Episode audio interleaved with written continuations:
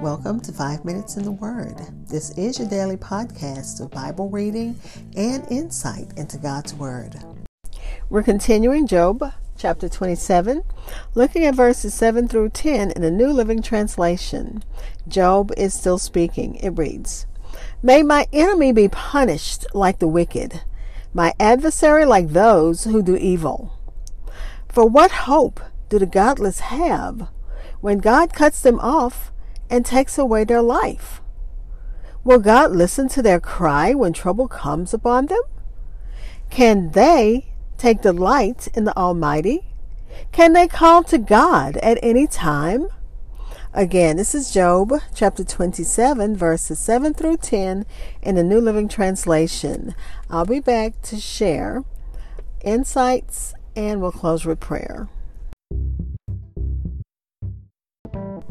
Hi, this is Hope Scotts. I am your host of Five Minutes in the Word, a daily podcast which spends a few minutes exploring God's Word. Thanks for listening. If you subscribe and follow, you'll know whenever a new episode drops. Also, why don't you drop me a line and let me know what you think of my podcast? Please follow and like Five Minutes in the Word on Twitter and Facebook.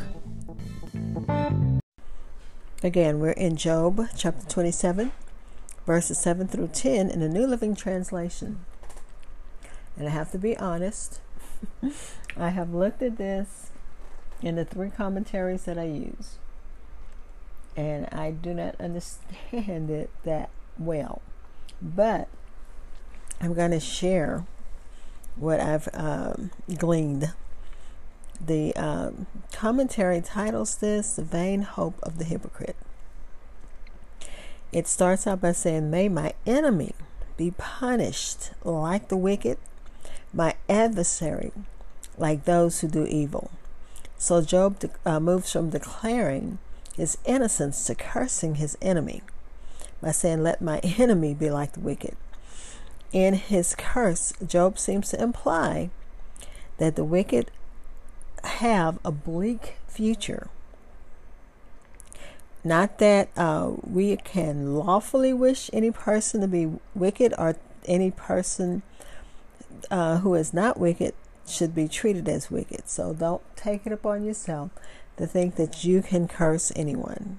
That's that's not what Job is encouraging here. We should not do that. If we're going to do anything, we're going to pray that they would uh, a godly prayer, praying that God will open their eyes and show them their wicked ways and help them turn from those ways to Him. Then, uh, throughout his speeches, Job has hoped for vindication. He hopes his hopes are based on his innocence in God and God's ultimate judge justice. The godless will not share in his hope because they are not innocent. Besides, God will cut them off. And he said, For what for what hope does the godless have when God cuts them off and takes away their life? Those who don't make a confession of Christ, there is um, uh, their final uh, resting place.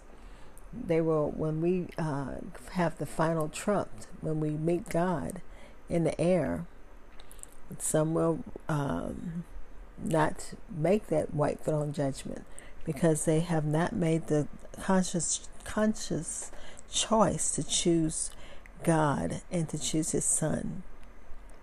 Job indicates that the wicked will have no hope of God hearing their cry, even though we know that God hears the cries of his children and he's going to listen because that person may be crying for God's help. They may say, God, I'm, I'm ready to turn my life over to you. Though Job expresses doubt that God will hear their cry, he has shown hope in God for eventual vindication. So that person who, you know, Job is saying, God is not going to hear their cry, God um, does because He is God. He does hear our cries the reason why, um, and then it's Matthew Henry. Um, most of what I read was from the Faithlife Study Bible. Matthew Henry was a little bit hard for me to uh, understand, so I couldn't share too much. Well, I didn't share anything really. Uh, but he did talk about the um, the fact that you know God will hear. Will God hear him? In the troubles of uh, this life, God has told us that He will not hear the prayers of those who regard iniquity in their hearts and set up their uh, set up their idols, nor those who turn away their ear from hearing the law. Get your get you to the gods whom you have served is what it says in Judges. So those who are hypocrites, those who are wicked, those who have are you know set in their ways, they don't plan to change. Yeah, God's gonna hear you know to to see what they're gonna say, but He already knows the outcome. They will cry to God. They will pray earnestly, and you know they're gonna either uh, you know, they've either prayed careless or cold. And when trouble comes, they cry, you know, earnestly to Him. But will He hear them? God will not hear the cry of those who lived and died in their hypocrisy. But uh, also remember, Christ says, what's in His hands cannot be snatched out. And like Solomon, who was living an apostate life, you know, he had turned his back on God we know that God um, didn't turn his back on him because he'd already promised his, his father David that he'd always, you know, have a, a representative. Um, again, this chat, this section has thrown me for a loop. I can't help you any more than that. and you may want to do your own, you know, more in-depth study with commentaries. Maybe you have some commentaries, resources that'll help you better. But it's all about how God handles those who are wicked. And those who are godly, we know that God hears and listens.